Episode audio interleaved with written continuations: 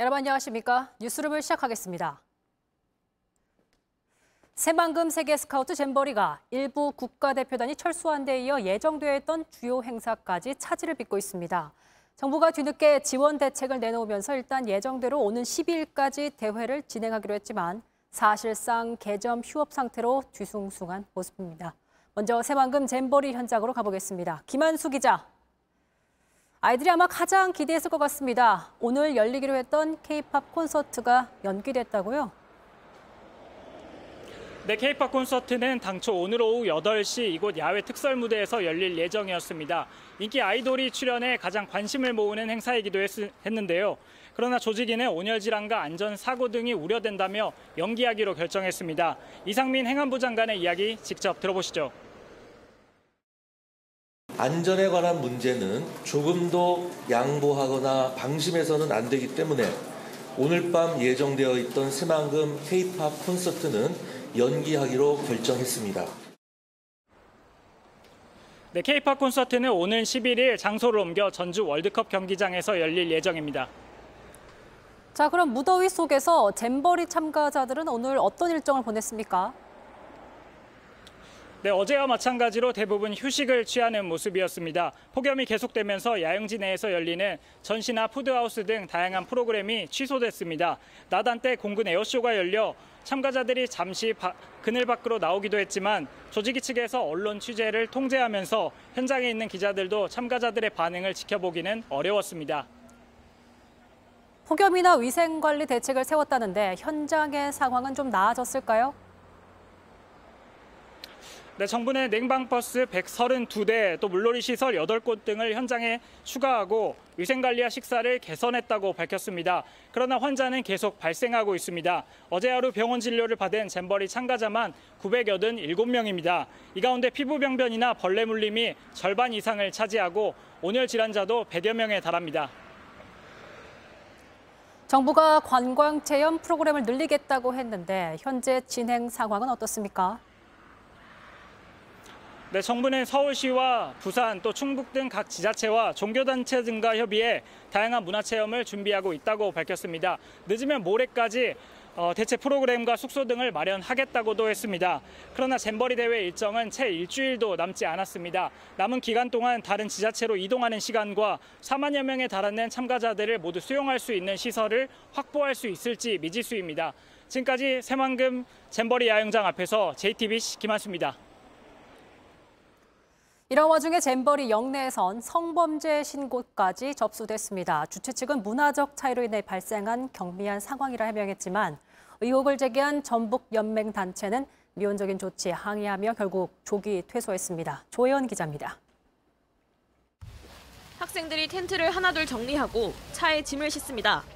오늘 오후 스카우트 전북연맹 제900단의 학생과 지도자 85명이 잼버리에서 조기 철수했습니다. 여자 샤워 시설에 남자가 외국인 남자가 들어왔던 거예요.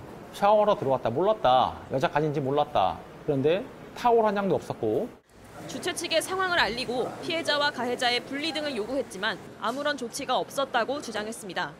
스카우트 세계연맹과 여성가족부 등 주최 측은 기자회견을 열고 실수와 오해에서 비롯된 경미한 사고라고 설명했습니다. 아주 경미한 것으로 보고를 받았고요. 필요한 내용이 있다면 더 파악을 해서 피해팀의 대장이 여기에 항의하다 강제로 퇴장당하기도 했습니다. And our investigation determined that no sexual harassment has occurred. 우리 대원이 지금 알아묻었어! 같이 영지에 있단 말이야 지금도! 신고를 접수한 경찰은 혐의를 받는 태국 지도자와 피해자 등을 조사했습니다. 경찰은 일단 성적 목적의 침입은 아니었던 것으로 보고 있다며 모든 가능성을 열어두고 수사를 진행 중이라고 밝혔습니다. JTBC 조혜연입니다. 잼버리 철수를 결정한 미국과 영국에선 한국의 자녀를 보낸 부모들의 원성이 커지고 있습니다. 한국 정부가 전 세계에 사과해야 한다는 주장까지 나왔습니다. 워싱턴에서 김필규 특파원입니다.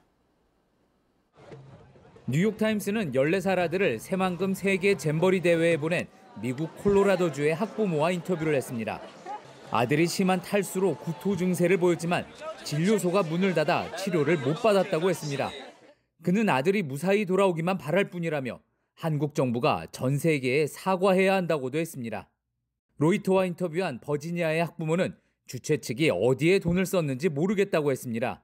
The, the U.S. contingent was about $6,500, which is a lot of money. You know, he's very aware of how much money that is and the sacrifices we made as a family to send him. 영국 학부모들도 매체를 통해 우려의 목소리를 냈습니다. 18살 아들을 보낸 아버지는 애초에 장소 선정이 잘못됐다면서 현장은 재난 지역이라고 말했습니다. 또 다른 어머니는 딸의 인생 경험이 될 줄 알았는데 생존 미션이 됐다고 했습니다. 현장에서 철수한 영국 대원들은 BBC에 건강을 위협하는 화장실 위생과 부실한 음식도 문제로 꼽았습니다. 밤마다 벌레에 무방비로 물어뜯기는 것도 고통이었다고 했습니다. 부모들에겐 무엇보다 아이들의 소중한 여름 추억을 망친 게 안타까운 마음입니다. This isn't what we signed up for. This isn't what we were expecting. A 100% nightmare. 워싱턴에서 JTBC 김필규입니다. 다음 소식입니다. 분당 서현역의 흉기 난동으로 뇌사에 빠져있던 피해자 한 명이 결국 오늘 새벽 숨졌습니다. 경찰은 피의자 최원종에 대해 살인죄를 추가로 적용하고 사이코패스 검사도 검토하고 있습니다. 이승환 기자입니다. 인도 위를 빠르게 달리는 승용차. 한 명을 덮친 뒤 앞선 사람까지 들이받습니다. 쓰러진 사람과 함께 걷던 남성은 차를 쫓아갑니다. 가까스로 피한 행위는 놀라 뒤돌아봅니다. 지난 3일 최원종이 자신의 어머니 명의차로 보행자들을 덮치는 모습입니다. 이때 차에 치여 뇌사 상태에 빠졌던 60대 여성이 사건 발생 사흘 만인 오늘 새벽 숨졌습니다. 경찰은 살인 미수 등 혐의로 어제 구속된 최원종에게 살인죄를 추가했습니다. 남은 부상자 13명 중 역시 차에 치인 20대 여성 1명도 위중한 상태입니다. 경찰은 사이코패스 검사를 검토하고 있습니다. 왜 범행 저질렀습니까? 왜 범행 저질렀어요? 결심했습니까? 스토킹하는 집단을 살해해 그 존재를 알리려 했다는 등 망상에 따른 범행을 주장하고 있지만 흉기를 미리 구입하고 범행 뒤 달아나며 덤불에 숨기는 등 석연찮은 부분이 여전합니다. 경찰은 인터넷 커뮤니티에 최원종이 올린 걸로 추정되는 글들도 살펴보고 있습니다. 그 중엔 흉기를 든 사진까지 첨부해 범행을 예고하는 듯한 게시물도 있는 걸로 파악됐습니다. JTBC 이승환입니다. 무차별 흉기 난동 사건에 비슷한 범행을 예고하는 각종 게시글까지 지금까지 검거된 작성자만 46명입니다. 오늘도 만일의 사태에 대비해 전국의 주요 학원가와 지하철역엔 무장 경찰이 배치됐습니다. 송승환 기자입니다. 오늘 오전 서울 대치동 학원가입니다. 이른 아침부터 총을 든 경찰 특공대를 포함해 무장 경찰 100여 명이 이 일대에 배치됐습니다. 이틀 전 한 인터넷 커뮤니티에 오늘 정오 대치동 한 대형 학원에서 흉기 난동을 벌이겠다는 예고글이 올라왔기 때문입니다. 학원 측은 학생들에게 등원하지 말라고 권고했습니다. 평소 사람도 많은데 갑자기 그런 예고 온다고 해서 우리 들었던 것 같아요. 학원 입구에선 경찰과 학원 측에서 고용한 경비원이 출입을 통제했습니다. 약간 무섭긴 했는데 에코백 들고 모자 쓰고 약간 이런 사람 보이면 어 혹시 저 사람 아닌가 막 이런 느낌 들고 범행이 발생하진 않았지만 게시글 작성자는 아직 검거되지 않았습니다. 서울 강남역, 인천국제공항, 부산 서면역 등 사람이 몰리는 전국 45곳에도 경찰 장갑차와 특공대가 배치돼 순찰했습니다. 인터넷에 범행 예고 글을 올렸다가 경찰에 검거된 작성자는 오늘 정오 기준으로 46명입니다. 이 중엔 미성년자도 여러 명 있습니다. 경기 용인의 한 물놀이장에서 흉기 난동을 예고한 14살 A군은 경찰에 검거되자 재미로 올린 글이라고 진술했습니다. 대검찰청은 오늘 긴급회의를 열고 살인 예비 위협글을 단순 장난으로 돌릴 수 없다며 경찰이 구속영장을 신청하면 구속 수사를 적극 검토할 방침이라고 밝혔습니다. 이런 가운데 경북경찰청은 지난달 24일 인터넷에 한 여성을 살해하겠다며 흉기 사진을 찍어 올린 B씨의 살인 예비 혐의를 적용해 구속 송치했다고 밝혔습니다. JTBC 송승환입니다. 그런데 경기 의정부에서는 중학생이 흉기 난동범으로 오해받아 경찰에 붙잡히는 소동이 벌어졌습니다. 그 과정에서 학생은 온몸에 상처를 입었는데 경찰은 논란이 일자 뒤늦게 사과했습니다. 신진 기자입니다. 어두운 밤 시민들이 길가에 모여 있습니다. 경찰도 보입니다. 의정부 구모동에 칼부림이 났다며 어젯밤 소셜 미디어에 올라온 사진입니다. 하지만 오인 신고로 빚어진 소동이었습니다. 억울하게 한 사람이 붙잡혔는데 운동을 마치고 집에 가던 중3 남학생이었습니다. 흉기는 없었습니다. 한마디가 뭐였어요? 너 일로 와. 그래서 그냥 본능적으로 뛰었어요. 다짜고짜 앞을 막는 사복 차림의 어른 두 명이 경찰이라고는 생각도 못했습니다.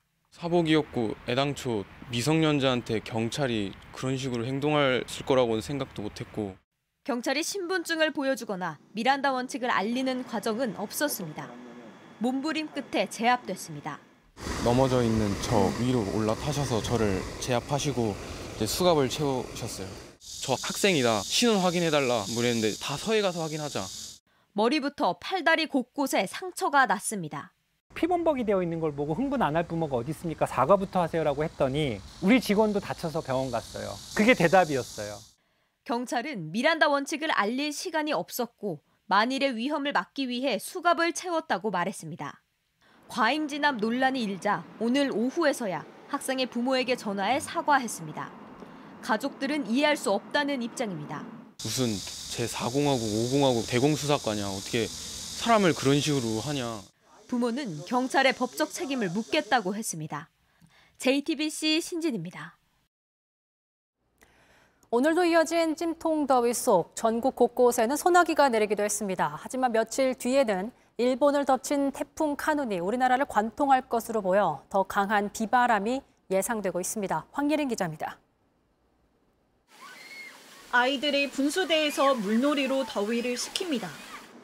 양상과 손풍기를 들고 다니는 모습도 곳곳에서 보입니다. 서울 낮 최고 기온은 33도까지 올랐고 대구 35도를 넘었습니다. 잼벌의 행사가 열리는 전북 부안은 33도를 기록했습니다. 이어지는 폭염 속에 온열질환 추정 사망자는 오늘 경북에서 한 명 더 늘어나 총 22명이 될 걸로 보입니다. 폭염 속에 전국 곳곳에 소나기도 왔습니다. 밤까지 서울, 경기, 강원, 전라, 경상권 대부분에 5에서 60mm, 많게는 70mm의 비가 예보됐습니다. 서울 동북권과 강원도 산지엔 호우주의보가 내려지기도 했습니다. 소나기가 동반되는 찜통더위는 모레까지 이어질 전망입니다. 그러다가 9일부터 태풍 카눈의 영향을 받게 됩니다. 점차 북진을 하면서 10일 낮에는 상륙한 이후 계속해서 북진하며 우리나라에 영향을 줄 것으로 예상됩니다. 일본 오키나와를 휩쓴 카눈이 내일부터 방향을 완전히 한반도 쪽으로 틀었기 때문입니다. 9일 밤 규슈 서쪽 해상을 통과한 뒤 부산부터 대구 부근을 따라 우리나라를 관통할 걸로 예상됩니다. 초속 15m 이상의 강풍 반경에 9일 밤부터 10일 밤까지 부산, 울산, 경남이 10일부터 11일 낮까지 대구, 경북, 충북 지역과 강원도, 경기 동부가 들 걸로 보입니다. JTBC 황예린입니다. 더위와 사투를 벌이던 건 농가의 가축들도 마찬가지입니다. 벌써 23만 마리 가량이 폐사했고 이미 지칠 대로 지친 가축들이 얼마나 더 버틸 수 있을지 걱정입니다. 배승주 기자가 현장 취재했습니다. 사방에 뚫려 있는 축사입니다. 가만히 있어도 땀이 날 정도로 덥습니다. 그런데 소들은 한데 모여 있습니다. 대형 선풍기 밑에서 더위를 피하는 겁니다. 이곳에선 소 울음소리도 잘 나지 않습니다. 송아지부터 출산 임박한 어미소까지 우두커니 서서 바람만 맞고 있습니다. 낯선 사람 경계할 힘도 없는 겁니다. 태양열 내려오지요. 지 몸은 만삭이지요. 파리는 스트레스 주지요. 그렇게 되면 이제 유산하는 가능성이 많죠. 어, 자기가 죽을 파인데 뭐 말라고 울지도 않지요, 아무래도. 좁은 우리안. 돼지들이 다닥다닥 붙어 누워 숨을 헐떡입니다. 열을 식히려 지붕 위에 물을 뿌리지만 역부족입니다. 사정이 조금 나은 곳들도 있지만 얼마나 더 버틸 수 있을지는 알 수 없습니다. 닭 7만 마리를 키우는 농장입니다. 입구에선 비바람이 치는 것 같습니다. 환기 시설로 공기의 흐름을 빠르겠고 여기에 물을 뿌려 온도를 낮추는 겁니다. 바깥보다 7도가량 낮다지만 양계장 안은 그래도 31도입니다. 지금보다 더 어, 온도가 올라가고 온도 관리가 되지 않는다면 많이 죽습니다. 4,500마리 돼지를 지키기 위해 축사를 고쳐 에어컨을 달았습니다. 식당에서 사용하는 포도당입니다. 이 농장에선 하루 두 번 사료와 함께 이 포도당을 특식으로 제공하고 있습니다. 전기세만 월 2천만 원, 영양제 값도 만만치 않습니다. 전력 사용량을 좀 줄여달라고도 전화가 오고 이 마을 전체 사용량보다 저희가 많습니다. 폐사만은 막겠다는 마음으로 버티지만 길어지는 폭염에 동물도 사람도 매일 한계를 겪고 있습니다. JTBC 배승주입니다. 다음 소식입니다. 철근 누락이 확인된 아파트의 철근 보강 공사가 시작됐습니다. 정부는 철근 누락이 심한 아파트 일부에 계약 해지 위약금을 없애는 대안까지 꺼내 민심 달래기에 나서고 있지만 입주자들의 불안은 계속되고 있습니다. 정원석 기자입니다. 경기도 양주 회천 15단지 아파트입니다. 예정대로라면 다음 달 준공 후에 내년 초 880세대가 입주 예정이었는데요. 이곳에선 지하주차장 154개 기둥 모두에서 철근 누락이 확인돼 보강 작업에 들어갔습니다. 이 때문에 준공이 3개월 정도 밀려서 올해 말에야 될 예정입니다. 오늘 원희룡 국토부 장관과 이한준 LH 사장은 현장을 찾아 보강 작업 진행 상황을 보고받았습니다. 계속 전체적으로 다 보강을 하고 보강은 추가로 기둥이 25개가 여기 보강 철근이 전체 전단근이 다 빠졌잖아요, 그죠? 그렇습니다. 계약 해지도 고민하고 있는 주민들은 무엇보다 안전하게 공사가 진행돼야 한다고 연거푸 물었습니다. 과정에 관련해서 저희한테도 알려주시는 것까지. 투명하게 우리 입주 예정자들에게 모든 정보를 다 제공을 하겠습니다. 비용을 저희들이 다 대서 그 입주 예정자들의 눈높이에서 또 그 시각을 가지고 점검을 하도록 하겠습니다. LH는 임대 계약자 중 계약을 포기해도 위약금을 물리지 않는 방안도 검토하고 있습니다. 이와 함께 공정거래위원회는 철근 누락이 확인된 LH 15개 단지에 대해 시공사들이 하도급 업체들에게 공사 대금을 제대로 지급했는지 등도 조사하기로 했습니다. JTBC 정원석입니다. 정부가 최근 신혼부부에게 최대 3억 원까지 증여세를 공제해주는 개정안을 내놨죠. 초부자 감세라며 반대하던 민주당 내에서도 입장 변화가 감지되고 있는데 실제 2030들의 생각은 어떨까요? 유정화 기자가 들어봤습니다. 양가 부모에게 각 1억 5천만 원씩 최대 3억 원까지 세금 없이 물려받을 수 있게 하겠다는 세법 개정안. 민주당 이재명 대표의 발언은 논란에 불을 지폈습니다. 또 초부자 감세냐 이런 한탄이 나오고 있습니다. 증여 못 받아서 결혼 못하는 거 아닙니다. 이런 방안으로 혜택 볼 계층 극히 적습니다. 국민의힘은 각각 최대 1억 5천만 원, 즉 부부 합산 3억 원을 주는 양가가 초부자냐고 비판했습니다. 민주당 내 다른 의견도 나왔습니다. 저희가 무조건 그 법안, 그 정부 안에 대해서 반대하는 것은 아니다. 다만 세수 결손에 대한 대책이 없이 또 추가적인 이제 감세를 하는 게 내년 총선을 앞두고 감세를 비판하는 것만이 능사가 아니라는 겁니다. 실제 취재진이 만나본 2030들은 치솟는 물가, 특히 집값 때문에 현재 5천만 원 증여세 면제 한도는 현실성이 떨어진다고 했습니다. 집값이 계속적으로 지금 상승하고 있는 추세고 지금 우리 나이대 사람들이 결혼하기에는 좀 모자라지 않나. 기존에 조금 뭐 낫지 않았었나라고 저는 조금 개인적으로 생각하는데 다만 부의 대물림, 역차별이 생길 수 있다는 우려도 나옵니다. 좀 그런 증여를 많이 할 수 있는 곳은 괜찮을 수 있지만 좀 그렇지 않은 부분에서는 오히려 또 역차별을 느낄 수 있기 때문에 양가에서 3억을 줄 수 있다는 게 그 평범한 그런 가정은 아닌 것 같아요. 충분히 부담스러울 수 있는 그래서 그것 때문에라도 더 그 결혼이 떨어질 것 같고 음. 늦게 하고 싶을 것 같고 JTBC 류정화입니다. 1,071만 명. 올 상반기 이렇게나 많은 관광객이 일본을 찾았습니다. 엔저 효과를 포함해 관광 호황을 보이는 데는 여러 가지 이유가 있지만 지하철역에 담긴 세심함에서 그 이유를 찾을 수 있었습니다. 도쿄에서 김현예 특파원입니다. 이곳은 도쿄 세이부 신주쿠 역입니다. 일본어가 불편한 외국인 관광객을 위해 통역 디스플레이가 설치되어 있다고 하는데요. 한번 이용을 해보겠습니다. 세이부돔 가고 싶은데 어떻게 해야 되나요? 녹음 버튼을 누르고 한국어로 말하자 안내원 쪽 화면에 일본어로 뜹니다. 안내원이 일본어로 가는 길을 알려주자 이번엔 우리말로 자동 번역이 됩니다. 지하철에 설치된 통역 디스플레이는 한국어를 비롯해 영어, 프랑스어 등 12개 언어를 통역해 줍니다. 외국인 관광객들은 화면 통역 시스템이 반갑습니다. Google Translate isn't always available because you don't always have Wi-Fi everywhere you go. So places like this, it's also much faster than pulling up your phone, typing everything out, and sort of showing it, and there's a misunderstanding. Having it like this, clear on the screen, it's uh, it's really nice. 이 기기를 do입한 건 정부가 아닌 민간 철도 회사입니다. 회사 측은 신주쿠역을 시작으로 통역기기 확대를 검토 중입니다. 今後も多くの外国人のお客様に西武線沿線を楽しんでいただけるようさまざまな工夫を重ねていきたいと思います 일본 정부는 물론 민간 회사까지 외국인 관광객 맞춤 서비스에 나서면서 올해 일본을 찾은 관광객은 천만 명이 넘었습니다. 엔저 현상으로 비용 부담이 줄어든 데다 지역마다 차별화된 콘텐츠도 관광객을 끌어들이고 있습니다. We were told it's the biggest one here, so we wanted to go here with our friends. 도쿄에서 JTBC 김현혜입니다. 자연의 청소부라고도 불리는 솥동구리가 오는 9월 우리 곁으로 다시 돌아옵니다.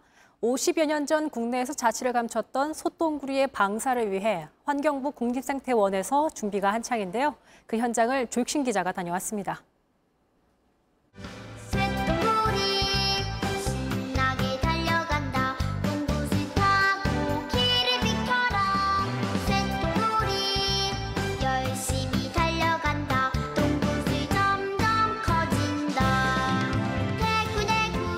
동요로 불릴 정도로 친숙한 곤충 솥동구리. 정작 우리나라에선 50여 년 전 자취를 감췄습니다. 지난 2019년 환경부에서 솥동구리를 찾는다는 광고까지 냈지만 결국 한 마리도 찾지 못했습니다. 화학 첨가물이 들어간 사료와 구충제 보급이 솥동구리 멸종의 원인으로 꼽힙니다. 다만 솥동구리가 국내에서 완전히 사라진 건 아닙니다. 토종 솥동구리와 유전자가 같은 몽골 출신 솥동구리들이 오늘도 열심히 똥구슬을 굴리고 있습니다. 환경부가 지난해 본격적인 솥동구리 복원과 증식을 위해 현지에서 직접 채집해 왔습니다. 혹여나 몽골 초원의 입맛이 그리울까 은퇴한 경주마까지 들여와 특식까지 제공해 정성껏 키웠습니다. 지금은 우리나라 솥동도 잘 먹는다고 합니다. 증식 작업도 순조롭습니다. 지난 5월부터 번식기에 접어든 솥동구리들 암수 한 쌍이 함께 정성껏 경단을 빚습니다. 수컷이 끌고 암컷이 밀며 똥구슬을 부지런히 옮깁니다. 새끼가 태어날 최적의 공간을 찾는 겁니다. 땅을 파고 경단을 묻은 뒤 그 안에 알을 낳습니다. 30에서 40일쯤 지나면 애벌레에서 번데기를 거쳐 새끼 솥동구리가 태어납니다. 암컷 한 마리는 번식 기간 동안 많게는 15개의 알을 낳습니다. 암수 한 쌍씩 신방을 끓여준 증식 상자들입니다. 보시는 것처럼 이미 대가족을 이룬 속동구리도 있습니다. 번식이 모두 끝나면 솥동구리 200마리를 자연으로 내보낼 예정입니다. 이미 후보지 다섯 곳을 점찍어 놨습니다. 현재 소똥구리가 서식하고 있는 몽골과 같이 드넓은 벌판에 가축이 있고 모래밭이 펼쳐진 곳을 방사 대상지로 선정했습니다. 50여 년 만에 우리 곁으로 돌아오게 된 솥동구리들 부디 잘 정착할 수 있기를 기대해 봅니다. 신나게 달려간다 행복한 꿈 꾼다 JTBC 조익신입니다. 유럽에서 활약 중인 코리안 리거들이 새 시즌을 앞두고 기분 좋은 출발을 알렸습니다. 황희찬은 쐐기골로, 이재성은 두 경기 연속 공격 포인트로 예열을 마쳤습니다. 오선민 기자입니다. 후반 시작되자마자 투입된 황희찬. 후반 22분 페널티 박스 왼쪽에서 누네스의 패스를 과감하게 왼발로 밀어넣습니다. 공은 그대로 골대 오른쪽 구석에 꽂힙니다.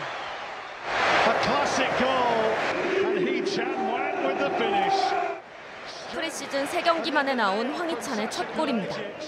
울버햄프턴은 이 쐐기골로 스타드렌을 3대1로 이겼습니다. 황희찬은 지난 시즌 허벅지 부상으로 리그 27경기에 출전해 3골에 그쳤습니다. 오는 15일 맨유와 프리미어리그 개막전을 앞두고 특유의 거침없는 돌파와 날카로운 슛으로 골 감각을 끌어올렸습니다. 새로운 시즌에 어떤 일들이 펼쳐질지 생- 상당히 기대가 되고 나흘 전 왼쪽 측면에서 넘어온 크로스를 잡아 침착하게 마무리한 이재성. 이번엔 도움으로 팀 승리에 힘을 보탰습니다. 전반 42분 오른쪽 측면에서 카시에게 정확하게 연결한 패스가 골로 연결됐습니다. 지난 시즌 골 7개, 도움 4개로 커리어 하이를 기록한 이재성은 프리시즌 두 경기 연속 공격 포인트로 새로운 활약을 예고했습니다. 후반 41분 수비에 가담해 공을 빼앗아 역습의 발판을 마련한 양현준. 과감한 드리블 돌파로 유럽 무대 데뷔전에서 눈도장을 찍었습니다. 15번의 볼터치와 92%의 패스 성공률로 가능성을 증명했습니다. JTBC 오선민입니다.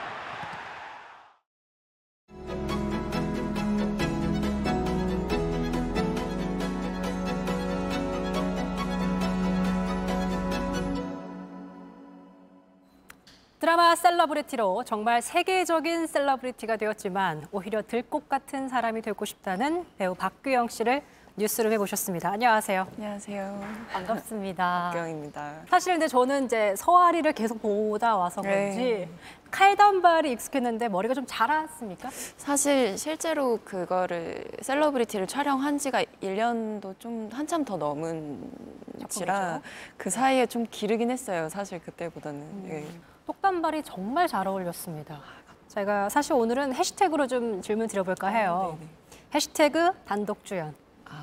데뷔 7년 만에 첫 단독 주연작이라서 네. 부담도 컸고 의미도 컸고 하신 말씀 보니까 이번 작품은 도전 그 자체였다. 네, 그렇죠. 책임감도 있었고 부담도 많이 됐었고요. 네. 그리고 촬영하는 내내 그래서 굉장히 많이 집중을 했었던 것 같고 근데 이제 이렇게 결과물이 나오, 나오고 하니까 이제 감독님도 너무 좋아해 주시고 그런 부분들 보니까 좀 뿌듯하긴 하더라고요. 뭐 그리고 개인적으로는 이렇게 포스터에 얼굴이 이렇게 크게 있으니까 예, 그런 건 개인적으로 좀 신나는 부분이죠. 사실 이게 아무래도 글로벌 네. 어, 인기를 얻다 보니까 댓글들이 이제 한국어만 있는 게 아니잖아요. 네, 반응도 이렇게 다양한 언어로 오니까 되게 신기하더라고요. 그래서 이렇게 나름 이렇게 번역기 이렇게 돌려가지고 보는 것도 있고 솔직히. 네. 네. 어, 너무 기쁘잖아요, 사실 네, 이런 네, 너무 반응들이. 감사하죠. 어, 혹시 지금 가장 인상 깊었던 댓글이나 반응이 있습니까? 아, 사실 그 서아리라는 캐릭터가 굉장히 많은 스타일링을 보여주는 캐릭터예요. 예. 그런 부분에 대한 좋은 피드백이 있을 때 좀 기분이 좋더라고요. 뭐 이런 옷이 너무 예뻤다. 이런 옷은 정말 따라 입고 싶더라. 뭐 이런 말씀 주시면 예, 굉장히 기억에 많이 남더라고요. 박규영 씨는 평소에 이렇게 꾸미는 거에 크게 관심 없으신 편인가요?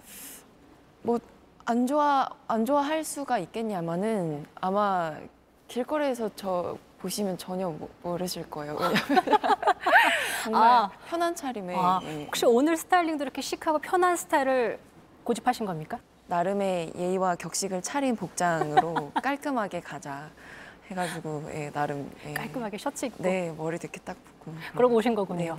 오늘 의상에 대해서 해시태그로 한마디로 정의한다면 뭐가 있을까요? 꾸안꾸가 아닐까 싶습니다. 어, 꾸안꾸 맞는 것 같습니다. 네. 아, 또 센스 있게 해시태그로 달아, 답을 해주셨습니다. 아, 해시태그 소셜 미디어 관련된 질문 드리겠습니다. 아무래도 우리의 일상과 밀접한 소셜미디어 인플루언서들의 삶을 그린 드라마다 보니까 공감 가는 부분이 굉장히 찍으면서도 많았을 것 같다는 생각이 들었거든요. 어, 우리는 나를 표현하는 세상에 살잖아 라고 이제 얘기하는 부분이 있어요. SNS가 나라는 사람을 어떻게 표현하느냐에 대한 선택인 것 같다라는 생각은 변하지 않더라고요. 예.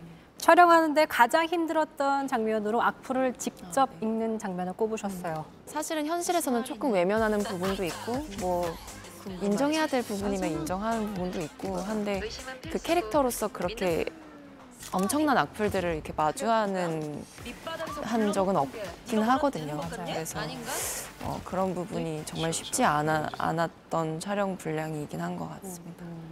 해시태그 오징어 게임. 화제작 오징어 게임 시즌 2에 합류한다는 기사가 어, 나왔습니다. 7월 초부터 촬영이 들어간다는 기사를 봤는데 이제 촬영을 하고 계신 겁니까? 어떻게 구체적으로 말씀드리긴 좀 어려운 부분이 있지만 네, 너무 재밌게 촬영을 하고 있어요. 그리고 이제 스태프분들도 어, 제작진 분들도 엄청난 책임감을 가지시고 네, 굉장히 열정적으로 임하시는 것 같아요. 그래서 저도 이제 그분들의 열정과 책임감에 누가 되지 않게 네, 좋은 모습으로 예, 보여드릴 수 있도록 하겠습니다. 그래서 정말 쉴 틈 없이 일하고 있지만 지치지 않는다. 그 원동력이 또 궁금해요. 사실 체력적으로는 쉽지 않을 것 같은데. 네, 연기적으로도 많은 부분을 배우지만 정말 인간 박규영으로서도 정말 배우는 게 많은 것 같아요. 그러면서 그런 배우는 것들에 대한 조금 어, 성취감들이 조금 있는 것 같고 그 배운 것들을 통해서 다음에는 정말 잘해봐야지 뭐 이렇게 계속 이렇게 이어지는 것들이 네, 쉬지 않게 만들게 된 어떠한 원동력이지 않나. 그렇게 약간 도화지 같은 느낌이 있어서 어떤 캐릭터를 입혀도 색이 잘 나오는 게 아닐까 이런 생각이 들었거든요. 어떻게 생각하세요? 가장 많이 받는 피드백이 전작에 나왔던 이 캐릭터랑 같은 인물인지 몰랐다라는 맞아요. 동일 인물인지 몰랐다. 네네네. 그래서 그거는 개인적으로 예, 연기자로서 어, 굉장한 축복거리라고 저는 생각해요. 맞습니다. 굉장히 감사하게 생각하는 부분이고 네. 또 제가 어떻게 변한 모습을 보여드릴지 좀 기대해 주셨으면 좋겠습니다. 그래서 다음 작품이 더 기대되는 배우다. 굉장히 쑥스러워하시네요. 네, 저는 네, 어, 네, 좀 쑥스러운 편이에요. 약간. 근데 연기할 땐 또 이렇게 확 변해서 연기하시는 거죠? 연기할 때는 그래도 뭔가 덜 쑥스럽고 덜 음. 부끄럽고 한 거 보면 어, 이 일을 정말 좋아하는구나 내가 네, 이런 생각은 하곤 하죠. 어, 도전해보고 싶은 캐릭터 있습니까? 어, 사실은 어떠한 장르에서 강렬한 모습을 보여드리는 캐릭터도 너무 재밌고요. 그냥 사람 냄새 나는 사람 이야기. 그 공간에 살고 있는 어떠한 사람 하나 네, 이런 캐릭터를 너무 해보고 싶더라고요. 그게 이제 박규영 씨가 원하는 들꽃 같은 사람이 되고 싶다라는 거 굉장히 맞닿아 있는 것 같습니다. 네. 네. 인간 박규영으로서도 연기자 이제 배우 박규영으로서도 어떤 화려하게 큰 임팩트가 있는 사람이라고 생각을 하진 않거든요. 저는 근데 그냥 잔잔하게 편안한 느낌 주는 사람으로 남고 싶다. 네, 그런 생각에서 들꽃이라는 단어를 네, 생각하게 된 것 같아요. 어떤 해시태그가 배우 박규영 씨와 함께 달려 있으면 좋을까요? 해시태그 열정인 것 같습니다. 네, 해시태그 열정. 네네. 네. 사실 내, 내면의 열정은 식지 않, 않, 않긴 하거든요. 뭐 네. 책임감이라든지 직업에 대한 뭐 나에 대한 냉정함, 가혹함 그리고 뭐 여러 가지들이 파생되는 것 같은데 어, 그런 의미에서 그냥 내면의 열정만은 식지 않고 언제나 가지고 있으면 좋겠다. 예, 이런 생각입니다. 어느 작품에 있어도 그 한 폭의 풍경과 잘 어울리는 네, 네. 그런 배우가 되기를 열정 넘친 배우가 되기를 응원하겠습니다. 오늘 인터뷰 고맙습니다. 감사합니다.